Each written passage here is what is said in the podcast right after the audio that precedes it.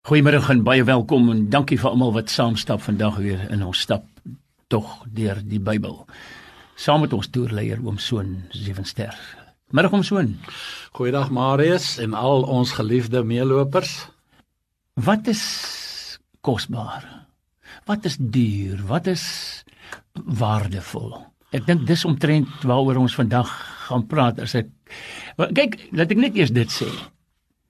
So 'n sewe ster het altyd 'n paar verrassings as hy begin gesels. Ek het al gesê hy vat 'n klompie afdraai paaie, maar om te spring van wat sê Psalm 136, 39, waar was ons gewees terug na Psalm 51 toe waar ons vandag gaan wees. Dis 'n nuwe een hoor. Ek moet sê, maar ek het, ek het gesien verlede keer het jy al gesê dit lê swaar op jou hart. Jy moet oor Psalm 51 moet jy gesels. So maak oop daai padkaarte op Psalm 21. Ag 51. 51 ja. Nee, kyk om te vra wat is die duurste ding op aarde, dan wil ek sê sonde. En wat is my kosbaarste besitting? My siel. Want die Here het gesê, wat ja. baat dit 'n mens as hy die hele wêreld wen en aan sy siel skade ly? Ja. Nie eers verloor nie, net skade ly. Nou dit is vir my die kruks van Psalm 51. Jy weet die duurste ding op aarde dis die mees onberekenbare iets in die heelal. Die waarde van 'n mens se siel word vir ons gedemonstreer op Golgotha wat Jesus bereid was om vir ons te betaal. Julle is duur gekoop deur sy kosbare bloed. Want Petrus het geskryf omdat julle weet dat julle nie deur verganklike dinge silwer of goud losgekoop is wat deur die Vaders oorgelewer is nie, maar deur die kosbare bloed van Christus, soos van 'n lam sonder gebrek en vlekkeloos. 1 Petrus 1 vers 18 en 19. Nou 'n verdere aspek van die kosbaarheid van 'n siel word geonderstreep deur die feit dat dit ewig is. Dis ewig, dis oneindig. Soos ons hier nou sit en kyk vir mekaar en soos wat u na my luister wil ek vir u sê ons is maar eintlik net geestelike wesens met 'n liggaamlike ondervinding. Baie ding ons is 'n liggaam met 'n geestelike ondervinding. Dis net omgekeerd. Mm, mm. We are spiritual beings with a human experience. Body. Uh, ja, in a human or a body experience. Mm, nou daarom vriende, sonde is seker die hoogste of duurste ding waarin 'n mens jou kan begewe. Nou, ons weet daar is seker grade van sonde. Dit weet ek. Maar sonde in die oë van die Here is sonde. En jy weet hoe sy seun aan die vloekhout hang met alle sondes, het die Here weggekyk. Hy het gesê: "My God, waarom het U my verlaat?" Dit was asof die Here die blinders van die hemel toegetrek het, die ligte afgeskakel het en daar was duisternis. Jy weet, ek dink nou daaraan. Ek het so tydjie terug 'n artikel gelees waar die Chinese op die dag wat Jesus gekruisig is, onthou hulle het niks geweet van hom af nie, né? Het hulle 'n artikel geskryf toe sê hulle die woorde was min of meer so, maar ek gaan so akkuraat moontlik aanhaal. Hulle sê die yin en die yang het nou gemeng, het omgeruil toe dit want dit was 'n wêreldwye duisternis en hulle sê daar's 'n goddelike wese wat vir die sondes van die wêreld nou betaal. Sjoe. Dit sê hulle hulle weet niks. Hulle waar sit China en waar lê is Israel, Jerusalem, né? En uh, hulle het nogal iets daaroor. O ja, en toe sê hulle nou toe die son weer verskyn, uh, was daar 'n heilou om die son. En tot hulle sê dit het ook vir hulle iets heiligs, dis goddelik, het dit vir hulle uitgebeeld. Maar dit hier 33 na Christus, so skryf die Chinese daai artikel. Ek sal hom tog weer gaan soek en dit vir ons lees.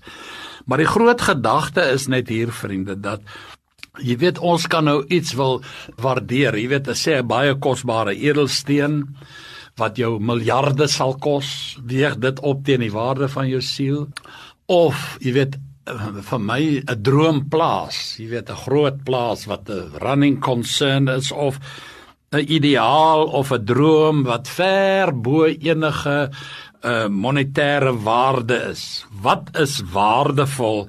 Dan gaan ek weer vir u sê, jou siel en die duurste ding is sonde. En ons gaan dit uit die ek gaan nie inlegkunde gebruik nie. ons gaan die Bybel laat praat in Psalm 51. Nou hierdie feit word vir ons geïllustreer deur die sondedaad van Dawid. En jy weet ook oor dit nou weer sit en dink, kyk, Samuel is 1 Samuel en 2 Samuel. 1 Samuel was Dawid die held. Hy het Goliat verslaan, hy het die golf gery. Hy wat in 'n noue verhouding met die Here. Hy was 'n hero, en nou die Engelse woorde gebruik. 2 Samuel toe sy 'n verslaane mens. Daar kon hy 'n reus verslaan. Hier het sy wel is hom verslaan. En hier is hy 'n verslaa, verslaane mens. En hy het dit probeer wegsteek en dit was die grootste ding. Maar die groot fout wat Dawid gemaak het en jy weet ek wil so waak dat ons nou nie preekrag raak of jy weet die houding wil hê van ek is heiliger as jy, jy weet daai tipe van ons is nie. Daarvan het ons seker al 'n oordosis gehad. Maar as ons nou gaan kyk na 2 Samuel 11 uh, eh, vers 1 en na verloop van die van die jaar teen die tyd dat die konings uittrek stuur Dawid Joab en sy dienaars saam met hom uit en die hele Israel en hulle het in die land van die kinders van Ammon verniel en Raba beleer terwyl Dawid in Jerusalem gebly het. Hy was nie op die slagveld nie, maar ek het groot maar daar geskryf want dit staan eintlik daar. Hy sê teen die aand toe Dawid van sy bed opstaan. So meneer het nou heeldag in die kooi gelê en hy het opgestaan en hom gestaan en uitrek en daar op sy balkon uitgestap en hier sy net sy buurvrou bad. Nou, ek weet nou nie wat 'n buurvrou, maar sy ek weet ook nie. Ek wil nie inlegkunde gebruik nie, maar dit is vir my net snaaks dat sy toe nou buite bad. Okay, hulle het seker nou nie lekker badkamers gehad nie. Ek wil nou nie in detail ingaan nie. Al wat ek weet is hy Hy het op die paleisdak gewandel en hy sien van die dak af 'n vrou wat besig was om 'n bad te neem en die vrou was baie mooi van aansien. En wie hy die hy het die amper sê ek die chick, hy stuur een van sy dienaars en sê gaan haal daai vrou. Gaan roep haar, die koning roep jou. Nou die res is geskiedenis. Hulle het oorspel gepleeg. En jy weet daar het Dawid se lewe verkrummel.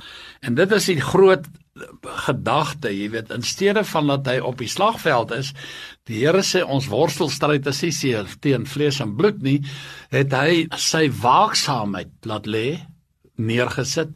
In elk geval, hier sit hy en jy weet toe kom die verbuisterende nuus. Sê laat weet hom hoorie boet ek is swanger. So. Toe is daar vir hom groot probleme want jy weet volgens die Levitiese wet, Levitikus 20 vers 10 moet hulle albei gestenig word. Hulle moet doodgegooi word met klippe in die openbaar. En hulle sonde moet wyd uh, moet ek sê, jy weet verkondig word. Maar die groot gedagte hier is net dit presies dieselfde volgorde wat Eva gehad het, dieselfde volgorde wat Agan gehad het, hy het gesien, hy het begeer en hy het geneem. Dis die die pad wat sonde met jou loop. En jy weet as jy in hierdie situasie is, kan jy nie aanspraak maak op God se beskerming nie. Hy gaan jou laat begaan. En vir my is die die grootheid van God daarin geleë. Hy sit en kyk, hy sien hierdie goed. Hy's alomteenwoordig. Jy weet die oë van die Here deurloop die hele aarde. Hy aanskou die slegtes en die goeies. En nou die groot gedagte is, toe begin Dawid met 'n groot toesmeer veldtog. En dit was die ramp van sy lewe. Hy het dit probeer toesmeer. Ek lees vir u 2 Samuel 11 vanaf vers 8 en Dawid sê vir Uria, hy laat haal hom toe haar man mm. In die hoop dat hy sal nou van die slagveld afkom en by haar slaap en jy weet die swangerskap kan dan mos nou verdoesel word. En Dawid het vir Uria: "Gaan na jou huis en was jou voete." En toe Uria uit die paleis uitgaan, het 'n geskenk van die koning hom gevolg. Hy gee hom nogal ietsie saam. Jy weet, jy weet nie wat dit was nie. 'n Skuldgevoel geskenk. Ja, maar Uria het gaan slaap by die ingang van die paleis by al die dienaars van sy heer en nie na sy huis afgegaan nie. Daar staan Dawid meegedeel en gesê Uria het nie na sy huis gegaan nie. Toe vra Dawid vir Uria, "Kom jy nie van 'n reis af nie? Waarom gaan jy nie af na jou huis toe nie?" En Uria sê vir Dawid, "Die ark van Israel en Juda bly in hutte en my heer Joab en die dienaars van my heer is gelaar in die oop veld. Sou ek dan in my huis ingaan om te eet en te drink en by my vrou te slaap? So waar as ek leef en u sie leef ek sal dit nie doen nie. Dawid sê vir Uria bly vandag ook hier. Dan sal ek jou môre laat gaan. En Uria het die dag in Jerusalem gebrei. Maar die volgende dag het Dawid hom genooi. Hy het hom voor sy aangesig geëet en gedrink en hom dronk gemaak Toe gaan hy in die aand uit om op sy slaapplek by die dienaars van die Heer te gaan slaap, maar na sy huis het hy nie gegaan nie. En in die môre skryf Dawid toe 'n brief aan Joab en stuur dit met Uria weg. Hy stuur toe vir hom 'n notaatjie, hoogs vertroulik. Hierdie ou gaan sit hom op die heel voorste linies. Hy moet sterf. Jy weet toe beplan hy sy moord. So hy moet hierdie ou nou uit die weg ry. Weet dit is so skrikwekkend dat jy met jy weet dat sonde jou tot hierdie laagtes sure, sure. kan laat daal. Toe hierdie man nie wou val vir sy grap nie, toe sê hy wel dan moet hierdie ou dood. Ja. En jy weet hierdie man, hy is toe nou slagveld toe terug en waar hy nou eers ek sou sê daar op die slagveld geveg het vir sy volk en vaderland en vir sy koning en om die eer van sy koning te beskerm moet hy nou daar gaan beklei en sterf om die sonde van sy koning toe te smeer. Jy weet en dit is vir my die tragedie. Nou in elk geval die baba is toe gebore en Dawid en Batsheba is toe eers baie gou-gou getrou, jy weet, ek weet nie, die volk het seker maar iets vermoed uh want jy weet 'n uh, koninklike troue vind nie sommer oornag plaas nie, maar woordswart is hy en Batsheba getroud en uh die kind is toe kort daarna oorlede. Dit is vir my nogal ook uh as jy dit nou verder gaan lees. Lees hierdie gestukkie maar self. Want Dawid het gevas en gebid en ek weet nie wat alsin toe die kind nou dood is, toe hy nou die vas gebreek en hulle sê toe vir hom, "Hoorie, hoe werk jou kop?" Jy weet, toe die kind nog geleef het, het jy vreeslik gevas en gebid want die kind het dodelik siek geword. Nou dat die kind dood is, nou eet jy en jy's vrolik. Toe sê hy, "Wel, ek gaan na hom toe, maar hy kan nie na my toe terugkom nie." Daarom glo ek vas dat babietjies gaan hemel toe. Jy weet daar's mense wat mos glo as hy ongedoop is gaan hy hel toe. Man, dis die grootste duiwelse leuen wat daar op aarde is. In elk geval ons kan nou dink, jy weet ag jy weet ek het daarom nog nooit oorspel gepleeg nie. Dan wil ek net sê ons moet versigtig wees om nie I'm holier than thou houding nou inneem.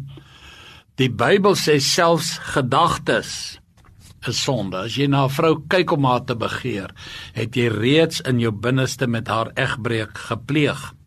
Wat vir my nogal, jy weet as 'n mens nou gaan kyk daar in 1 Konings 15. Uh ek wil amper sê waar die Here oor Dawid kom ons sê 'n uh, getuigskrif skrywe. Of 'n sê ja, ons noem dit 'n getuigskrif.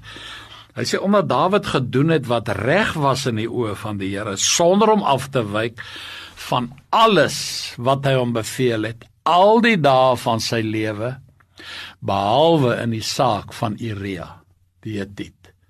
Daai swart kol het op daai getuigskrif gebly. So. En jy weet die Here vergewe en vergeet. Maar jy gaan die konsekwensies van jou daad gaan jy dra en Dawid het dit inderdaad viervoudig gedra. Jy gaan nie verlossing kry nie alhoewel hy het nou met baie berou het hy na die Here toe gekom. Maar daai swart kol het gebly, hy gaan dit dra. Dit laat my dink aan Esau wat sy eersgeboorte reg verkoop het. Hy daardeur die moontlikheid dat hy in die Messias lyn, dat hy in die voorgeslag van Jesus kon wees, het hy verkoop.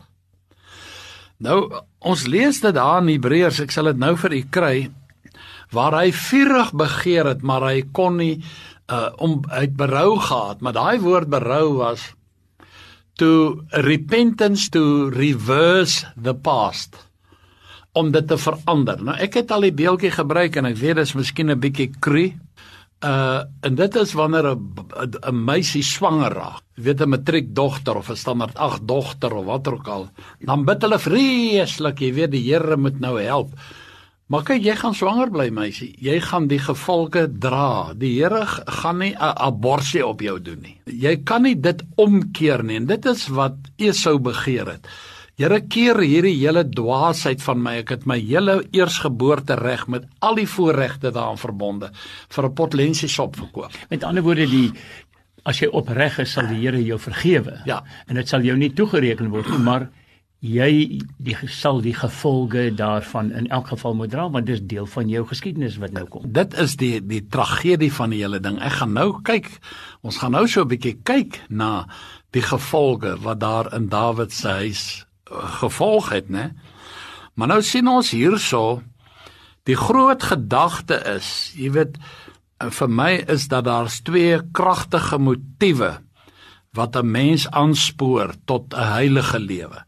Nou ek het ook al baie gesê, kyk, heiligheid is nie sondeloosheid nie. Die woord hagios beteken net jy's afgesny of jy's afgesonder. Jy's op sy gesit vir 'n taak wat die Here op jou gelê het. Niemand kan vandag sê hy sondeloos nie. Niemand nie. Daar's niemand kan sê ek het nie gesondig nie. Die Here sê dit daar in 1 Johannes 1 vers 8. Hy sê hy wat sê dat hy sonder sonde is, is 'n leienaar en die waarheid is nie in hom nie. Ons sondig elke dag met woord en daad en gedagtes en wat nie al nie. Maar die enigste ding wat jou motiveer om die stryd te narrow te loop is jou vrees vir die Here Nou ek praat nie van bang wees vir die Here, jy weet hy gaan jou met 'n weerligstraal tref nie. Nee, respek. Dis 'n heilige respek vir die Here. Dan 'n heilige haat vir sonde, veral as jy weet wat die konsekwensies van sonde is. Ek het hier 'n artikel raak geloop. Ek kan nie alles lees nie, dit neem te veel tyd. Maar jy weet daar was 'n tyd wat Dawid kon sê die Here is die almagtige wat oor die Gerubs troon. Dis in 1 Samuel toe hy nog die kruin van geestelike lewe gelei het.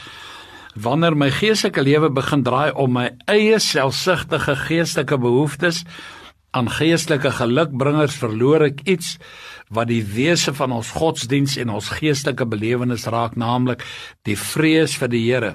Vrees nie in die sin van verskrik en bang wees nie, maar vrees soos die Woordeboek sê 'n diepe ontzag eerbied en respek vir God, 'n heilige eerbied vir die lewende God. Wanneer mense hulle vrees vir die lewende God verloor, dien en aanbid hulle nie meer die Here soos hy wil hê hulle moet dit doen nie, maar dan begin hulle eie belange te dien. En dit is maar presies wat hier met Dawid ook gebeur het, né? Maar nou sien ons ons gaan nou verder aan om nou te gaan kyk na die hoë koste van sonde Dis 'n baie duur ding om sonde te doen. Ek praat nou van, jy weet daar is grade van sonde, maar in die oë van die Here is sonde sonde. Die hoë koste van sonde toe te smeer en dan die hoë koste om dit te gaan bely en dan die hoë koste om reiniging van sonde te ontvang en dan die hoë koste om sonde te oorwin. Nou die hoë koste om sonde te doen. Jy weet Dawid het oorspel gepleeg. Hy het 'n man dronk gemaak. Hy het 'n moord gepleeg. Al was hy nie fisies daar nie, hy het toneel geskep dat hierdie ou verseker moes dood. As jy daarom kyk na films en die goeters, hoe hulle in die ou dae oorlog gemaak, wie hulle loop letterlik in hulle dood en hulle kom sulke linies kom so aangestap. En selfs toe hulle later kon skiet, jy weet, hulle kom aan, hulle maai hulle af soos wat jy koring afmaai met 'n met 'n snymasjien. Dis my net dis so sinneloos hoe hierdie mense hulle lewens gaan offer dat hy loop oop oë binne in daardie spies of daardie swart. Maar in elk geval sonde is baie meer as bloot die daad. Sonde is 'n proses. Sonde uh begin met 'n daad, maar daardie daad plant 'n saadjie. Jy weet Dawid toe hy gekyk het. Kyk, jy kan nie help as jy sien nie, maar jy moet nie kyk nie. Maar kom ons lees dit Psalm 51. Psalm 51 lees ek vir u vers 3 en 4. Wees my genadige God na u goedertierenheid.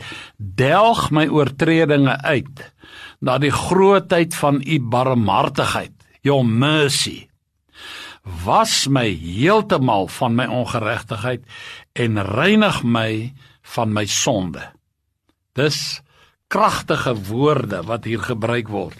Nou As ons nou hier gaan kyk, die woorde wat Dawid hier gebruik, toon net aan die hoë koste van sonde. Hy gebruik 3 verskillende woorde wat nie dieselfde betekenis het nie, soos byvoorbeeld oortredinge, ongeregtigheid, sonde.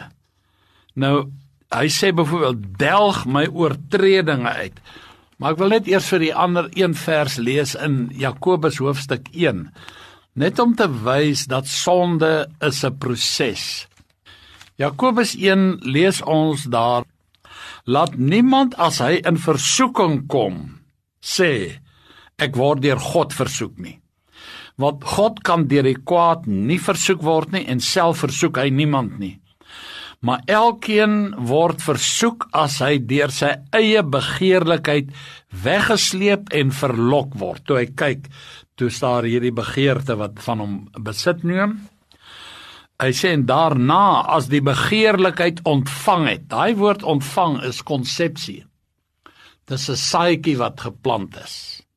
Baar dit sonde, daar vind die geboorte plaas. Daar's eers net hierdie saadjie wat geplant is en dan groei hy. En hy groei. Dit vat 9 maande dalk.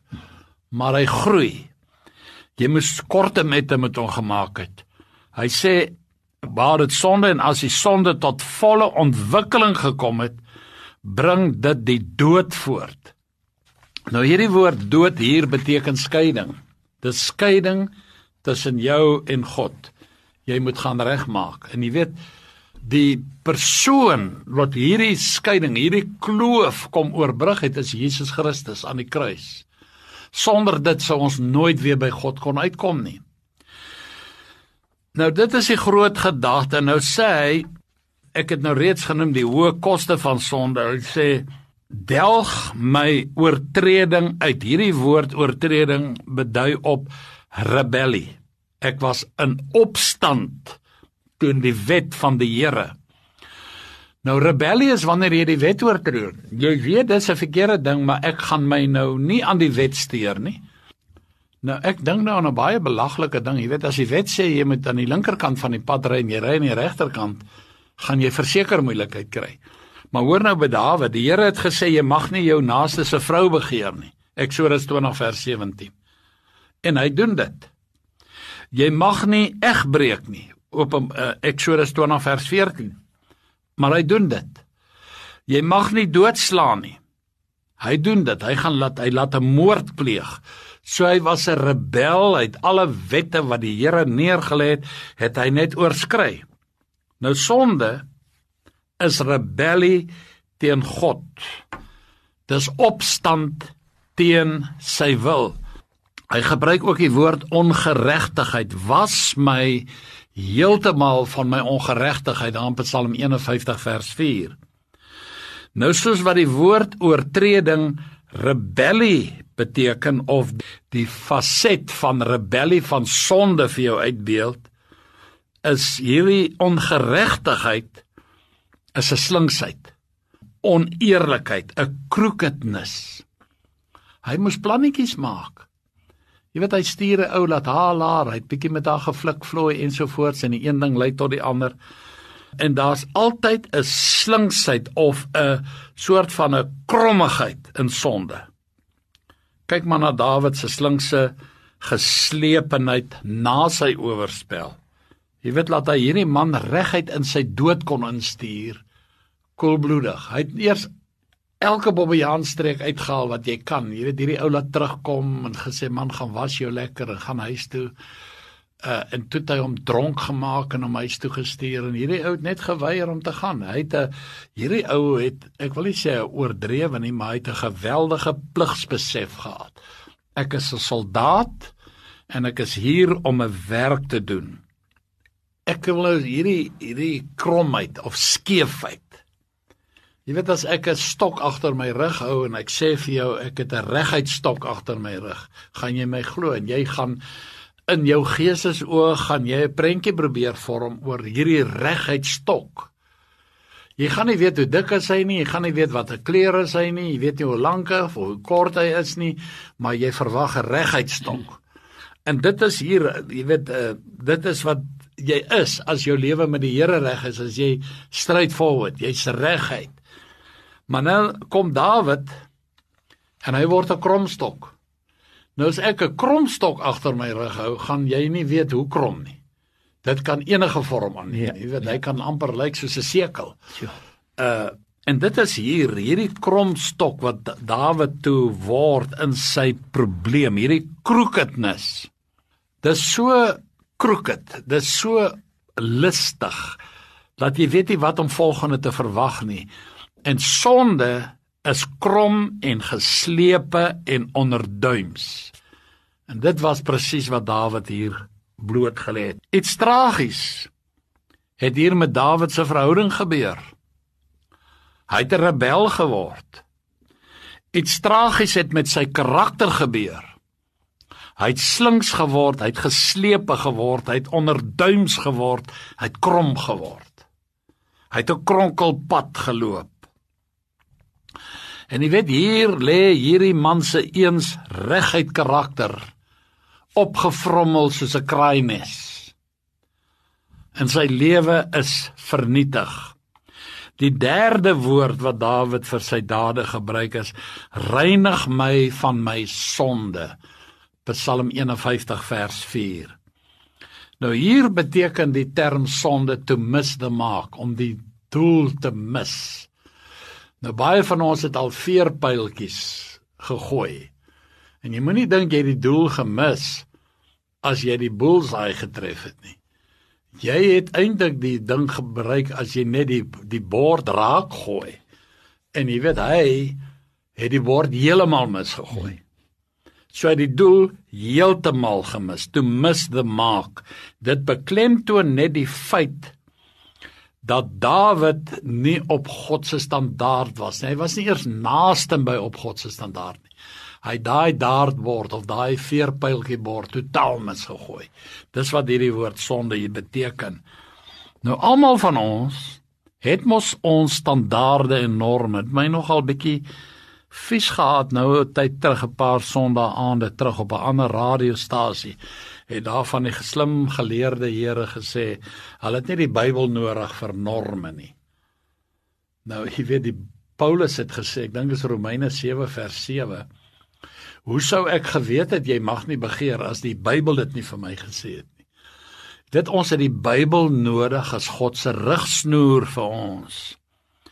Dink maar weer aan die hoë koste. Iets gebeur met jou wil, jy word 'n rebel, iets gebeur met jou karakter, jy raak 'n geslepe, onderduimse kronkelpadloper en iets gebeur met jou standaarde en jou doelwitte. Jy mis die doel van God geheel en al. God seën u, mooi loop, reguit pad loop. Absoluut en ek vermoed ons gaan volgende week verder gesels Ek oor dink nog 3 maal. Psalm 51